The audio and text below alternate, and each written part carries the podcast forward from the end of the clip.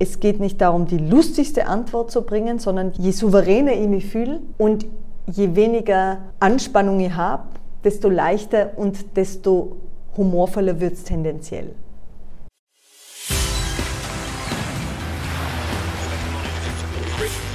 Gut zu wissen, der Erklärpodcast der Tiroler Tageszeitung. Hallo und herzlich willkommen zu einer weiteren Folge von Gut zu wissen. Mein Name ist Vanessa Grill und bei mir dreht sich heute alles um Schlagfertigkeit. Das ist übrigens etwas, worauf man erst 24 Stunden später kommt, hat Mark Twain schon angemerkt. Doch wartet ab, denn der nächste blöde Spruch, der nächste ungefragte Kommentar, die nächste provokante Frage kommen bestimmt. Aber dann sind wir vorbereitet. Mit Selbstbewusstsein überraschen wir das Gegenüber, übertreiben selbstironisch und entlarven charmant die fiese Taktik. Das sind nur ein paar Werkzeuge, um den Kontrahenten zum Eigentor zu bewegen. Denn Schlagfertigkeit ist keineswegs immer eine spontane Eingebung, sondern muss gelernt und auch geübt werden. Wie das geht, verrät uns gleich Kommunikationstrainerin Julia Strauhall. Doch zuvor noch fünf schlagfertige Antworten berühmter Persönlichkeiten, die gut zu wissen sind. Vom deutschen Reichskanzler Otto von Bismarck ist überliefert, wenn ich die Wahl zwischen ihrer und meiner Meinung habe, ziehe ich immer noch meine vor. Auch Winston Churchill war für seine Schlagfertigkeit bekannt. Bei einer Abendgesellschaft soll eine gewisse Lady Astor zu ihm gesagt haben, wenn ich Ihre Frau wäre, würde ich Ihnen Gift in den Kaffee mischen. Darauf entgegnete Churchill, und wenn ich Ihr Mann wäre, dann würde ich ihn trinken. In einer Sendung fragte Markus Lanz Designer Karl Lagerfeld, warum reden Sie so viel? Dieser darauf, ich rede nicht, ich antworte. Hangover-Star Zach Galifianakis wollte in seiner Talkshow wissen, ob der damalige US-Präsident Barack Obama nicht noch ein drittes Mal kandidieren wolle was laut US-Verfassung aber verboten ist. Obama konterte, wenn ich zum dritten Mal antreten würde, wäre das wie ein dritter Hangover-Film. Das würde nicht gut ausgehen, oder? Damit spielte er auf die zum Teil schlechte Kritik an, die der Film erntete.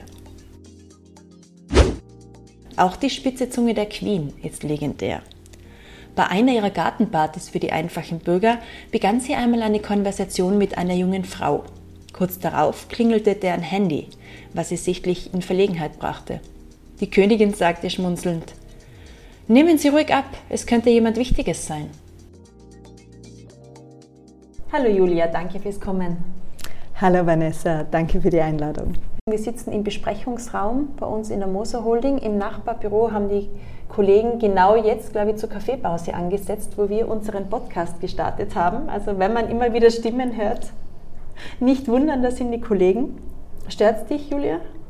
Also für mich passt es gut. Solange ich dich gut höre, okay. klappt das prima. Also wir schaffen es nicht, abgelenkt zu sein. Wir hoffen, die Hörerinnen und Hörer auch. Es ist bereits unser zweites Treffen. Beim ersten Treffen haben wir über das Nein-Sagen gesprochen. Heute geht es um Schlagfertigkeit. Julia, du bietest dazu auch Kurse an. Warum hast du dich denn mit diesem Thema auseinandergesetzt? Es gibt eine Brücke zwischen den zwei Themen. Nein sagen mit gutem Gewissen und Schlagfertigkeit, wobei ich statt dem Begriff Schlagfertigkeit lieber den Begriff nehme gekonnt, kontern. Hm?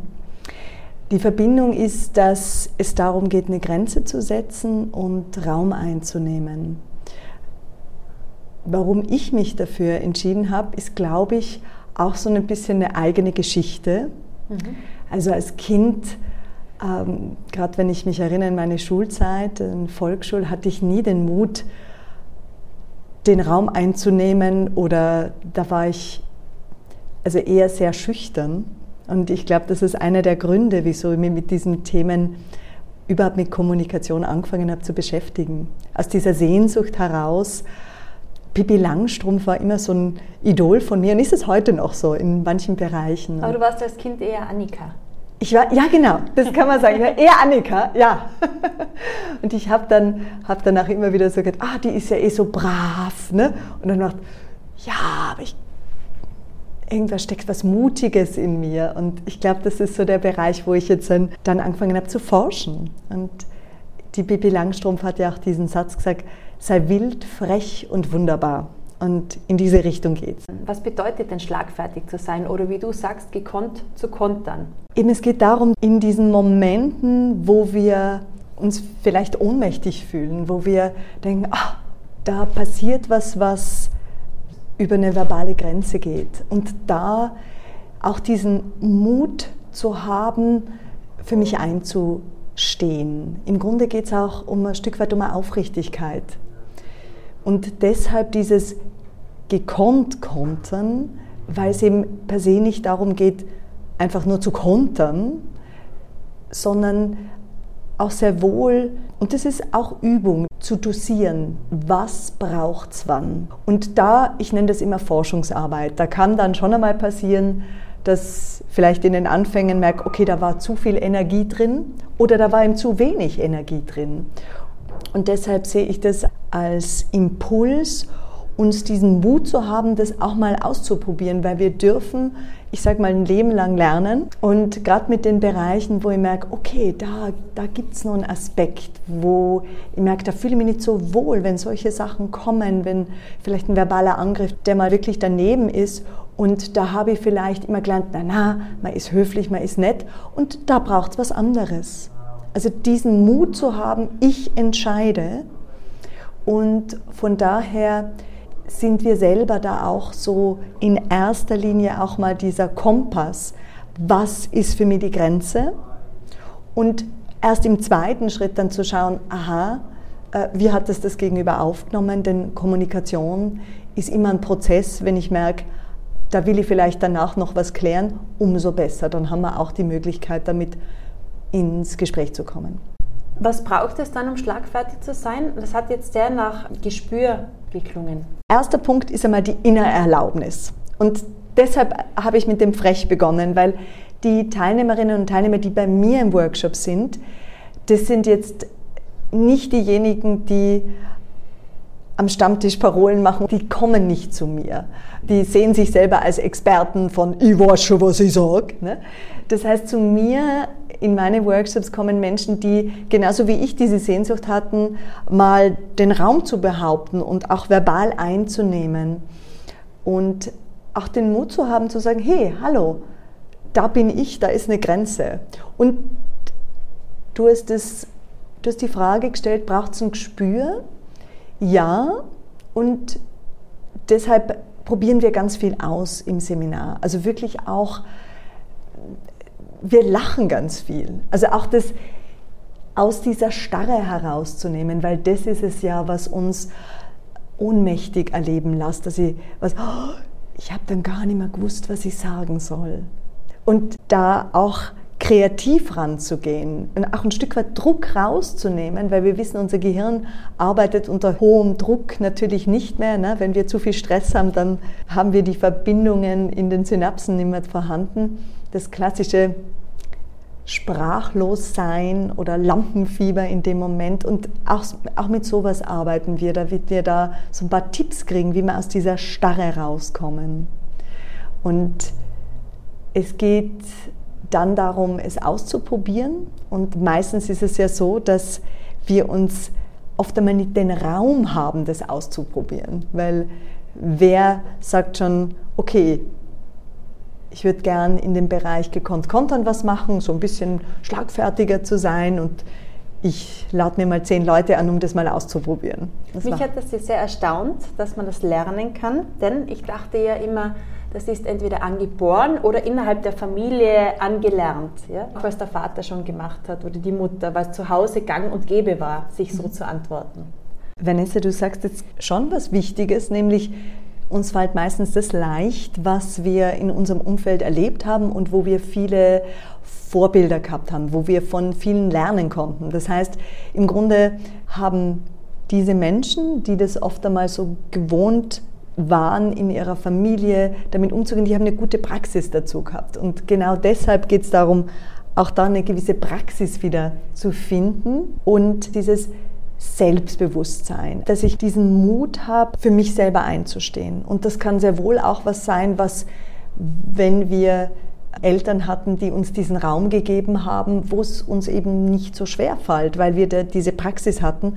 Und gleichzeitig kann sein, dass es dann ein neues Umfeld gibt und auch da ist es wieder ein neues Lernen. Also ich sehe das sehr wohl, dass es im Grunde ein Lernen ist, ein immer wieder reflektieren und gleichzeitig baut man sich selber bei dem Thema zu viel Druck auf. Und zwar indem man sich selber vergleicht, oh, ich habe da eine tolle Antwort abzuliefern, schau mal, der Comedian oder dergleichen schafft es da lustig zu sein. Und oft einmal ist dieser Drang zum Perfektionismus gerade bei diesem Thema etwas, was mich hindert, überhaupt was zu sagen.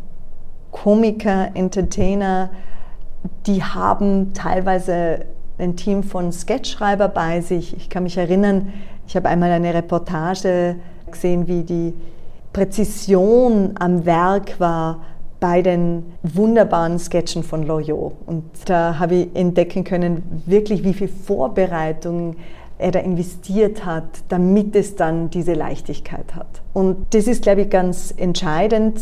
Es geht nicht darum, die lustigste Antwort zu bringen, sondern je souveräner ich mich fühle und je weniger Anspannung ich habe, desto leichter und desto humorvoller wird es tendenziell. Ich habe in der Vorbereitung zu diesem Podcast auch gelesen, dass einige Politiker die Antworten auf Fragen, die ihnen im Laufe ihrer Karriere bestimmt irgendwann einmal gestellt werden, dass diese Antworten auch vorbereitet sind. Tatsächlich ist es so, dass also ich auch den Tipp gebe, manchmal sind ja es immer wieder ähnliche Bereiche, wo wir eine Situation erleben, wo wir gern verbal mehr Power hätten, sage ich mal. Und deshalb auch eine Antwort oder eben eine Aktion setzen würden, gerne würden.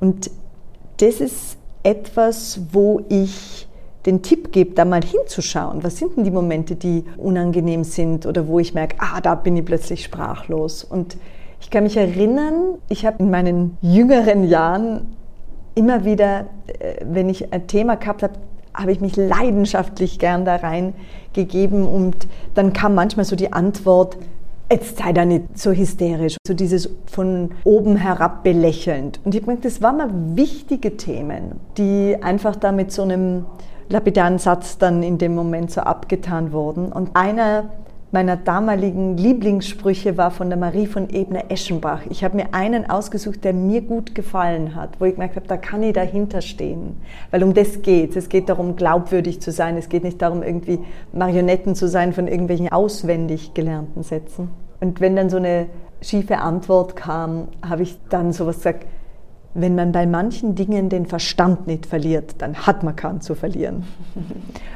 Und das war für mich ein Satz, der mich lang begleitet hat, so lang, bis ich den Satz nicht mehr gebraucht habe. Vermutlich deshalb, weil ich dann, und darum geht es, wenn wir dann selber uns so selbstbewusst schon fühlen und das ausstrahlen, dann ist es oftmals so, dass der andere gar nicht mehr die Idee hat, das anzusprechen. Aber hat Schlagfertigkeit nicht immer auch etwas mit Spontanität zu tun?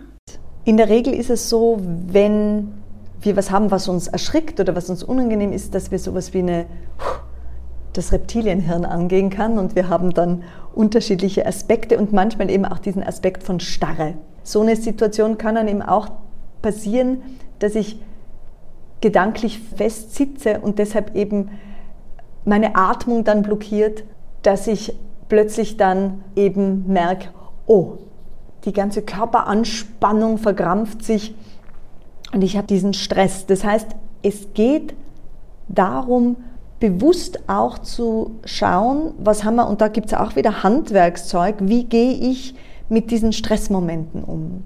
Und das ist natürlich auch Übung und Praxis, allerdings, ich kann das immer wieder trainieren und da gibt es eben von der Körperarbeit etliche Dinge, die man anwenden kann, damit es tendenziell immer weniger oft passiert. Natürlich gibt es auch heute noch immer Momente, wo man merkt, da bleibt man die Spucke weg. Und wie spannend. Also das als Forschungsmoment zu sehen und nicht zu sehen, um Gottes Willen, was ist da passiert, sondern aha. Könntest du auf das Handwerkszeug, von dem du gesprochen hast, noch näher eingehen? Also eine dieser simplen Sachen ist zum Beispiel dieses Wort Aha, das ich mir entweder selber sage oder wirklich mal nach außen. Es geht gar nicht immer nur so, dass wir das beste Wort sagen oder die beste Antwort, sondern Hauptsache wir sagen irgendwas manchmal. Also diesen Moment zu haben, hey, da bin ich auch im Wort. Da gehört natürlich dann wieder eine gewisse Praxis und das machen wir eben auch im Seminar, dass wir auch so ein Handling haben von unserer Stimme. Da arbeiten wir dran, weil es ist entscheidend ist, in welchem Ton sage ich das, um klarzumachen, hey, da ist ein Stopp oder hey, schau mal, das ist nicht okay für mich. Vielleicht können wir noch bei den konkreten Beispielen mhm. ein bisschen bleiben. Gerne. Ich mache so ein bisschen einen Unterschied, da sind wir wieder in dem Bereich, wenn wir vorher ungefähr den Bereich wissen, in welche Richtung manchmal die flapsigen Antworten gehen, dass ich da wirklich mir was überlege. Das ist das eine. Du meinst, dass man sich auch Situationen, wo man schon weiß, dass man da meistens sprachlos ist, genau. dass man sich auf diese Situationen das, vorbereitet. Genau, dass man sich als erstes mal sagt, okay, was, ist, was sind denn die Situationen, wo ich sprachlos bin? Und zum Beispiel sind es Momente, die mich selber auch stören. Das kann sowas sein. Beispiel aus meiner Anfangszeit stets, wenn ich etwas in Aufregung komme, dann kriege ich manchmal sowas wie hektische Flecken. Und das war mir wahnsinnig peinlich. Und ich kann mich erinnern, mir ist es passiert, dass ich mir sage, na schau mal, jetzt kriegst du hektische Flecken. Und ich war sprachlos danach, weil für mich war das Moment, aha, der andere hat das als Störung erlebt oder hat das angesprochen und mich selber hat das auch gestört. Also alles, was mich selber stört, das ist sozusagen ein Angriffspunkt für mein Gegenüber. Und deshalb hat dieses gekonnt Kontern auch, so paradox es klingt, auch mit Versöhnungsarbeit nach innen zu tun. Das heißt, ich nehme mich da an und akzeptiere das, weil meine Reaktion von Durchblutung ist so, dass ich dann einfach diese Nuance von, von Rouge habe. Und ich habe dann für mich selber eben das so integriert, zu sagen, ja, besser beim Reden rot werden als nichts sagen.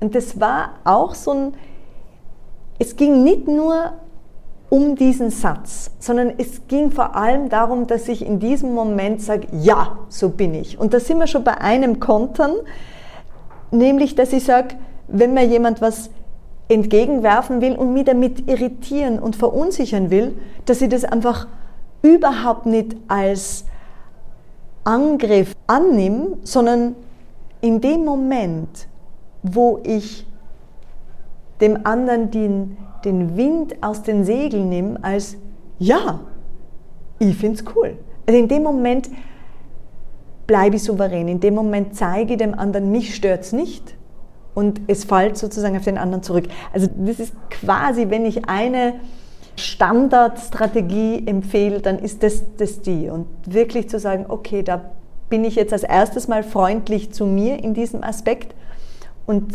dann sage ich einfach nur, ja genau. Und wenn ich es noch ein bisschen intensivieren will, dann verschärfe ich es. Das heißt nicht verschärfen, sondern ich übertreibe es ganz bewusst, dass ich dann sage, genau, so rot wie eine rote Ampel. Das heißt, und in dem Moment äh, kommt der Humorfaktor rein. Du merkst es, dass ich mich selber nicht für diesen Aspekt von mir verurteile, weil dann kann ich, dann kann ich das in der Stimmlage dann eben auch so sagen, ja genau, so rot wie eine rote Ampel.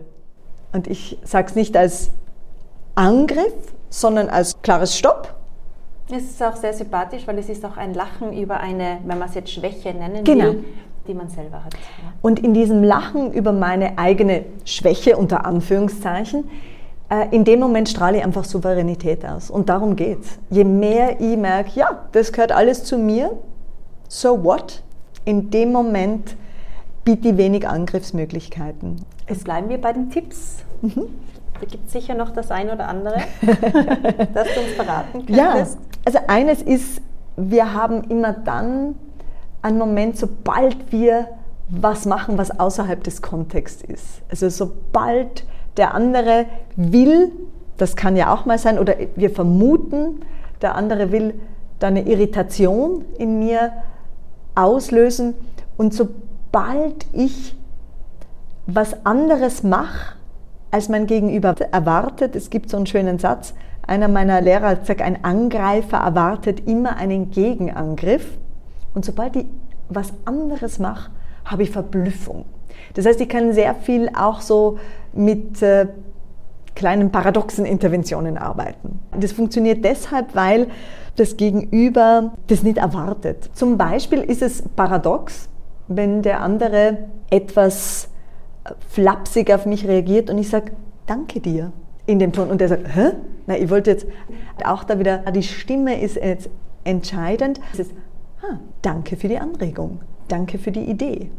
Zwei Wörter kann man in manchen Momenten gleich passend anwenden.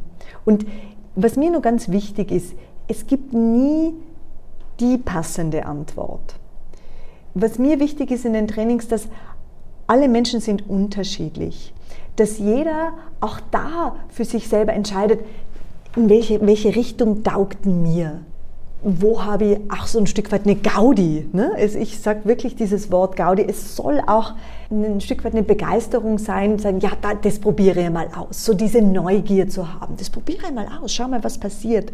Und vielfach kriege ich dann die Rückmeldung, dass was anders passiert wie erwartet. Weil oft einmal erlauben wir uns ja selber was nicht zu sagen. Wir denken, ja, ja, der andere wird dann. Und dann merkst du, na, es kommt was ganz anderes dabei raus. Also der andere fängt dann auch plötzlich an zu lachen oder eben diese Setzt noch einmal einen drauf. Übertreibung, genau. Das haben wir auch oft schon gehabt oder ich selber, dass ich dann gesagt habe, ja genau, und dann plötzlich fangen beide an zu lachen. Also das kann passieren. Ich sage immer, es ist eine Linie. Gell? Manchmal geht es in eine eher humorvolle Richtung und manchmal kann dieses Kontern eben auch etwas sein, das ich sehr reduziere. Das heißt, dass ich ausschließlich mit Stille und einem Blick konter. Auch das ist ein Kontern. Zwischen Schlagfertigkeit und Boshaftigkeit liegt doch ein schmaler Grat. Siehst du das auch so? Oh ja.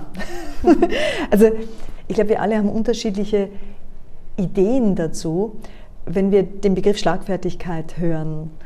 Und zwischen Boshaftigkeit und Schlagfertigkeit äh, ziehe ich eine ganz klare Grenze. Es gibt keine Totschlagargumente. Die Person als solches wird nicht in ihrer Würde angegriffen. Äh, es darf kein Gesichtsverlust geben und ähm, jegliche Form vom Anheizen von Konflikteskalationen ist kontraproduktiv. Also das sind ganz klare Grenzen. Also auch kein Rassismus, kein Sexismus. Diese Sachen gehören nicht zur Schlagfertigkeit. Das ist etwas, wo eine Grenze überschritten wird, die nicht okay ist. Das muss man ganz klar sagen. Also es geht darum, meinen Standpunkt zu stärken, aber nicht jemanden anderen persönlich, angreifen. persönlich anzugreifen. Wann sollte man besser nicht kontern und lieber den Mund halten?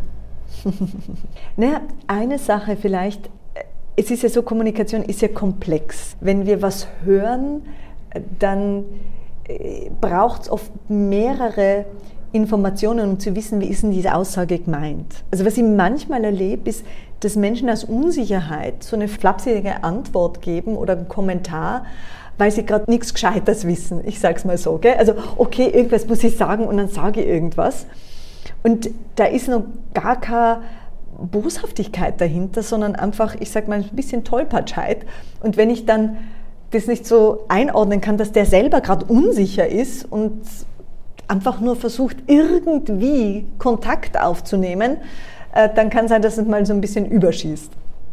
Das heißt, das wäre so ein Moment, wo ich vielleicht sage, warte ich mal ab, schaue ich mal. Es ist natürlich immer kontextabhängig. Da würde ich sagen, das Wie entscheidet was sie in manchen Momenten sagt. Also je nach Kontext, wenn es jetzt beruflich ist oder eher in einem legereren Kontext, dann habe ich, sage ich mal, mehr Handlungsspielraum Spielraum im Sinne von, wenn ich die Person nie wiedersehe, ich sage, dann kann ich freier agieren, so ein Stück weit. Wobei ich lebe prinzipiell nach dem Motto, you always meet people twice, also auch den wir vermeintlich nicht glauben wiederzusehen, treffen wir vielleicht trotzdem wieder. Von daher äh, macht es da schon einen Unterschied, ob es beruflich ist oder mit jemandem, den ich vielleicht, der mich im Zug irgendwie anpöpelt und dann kann ich anders reagieren.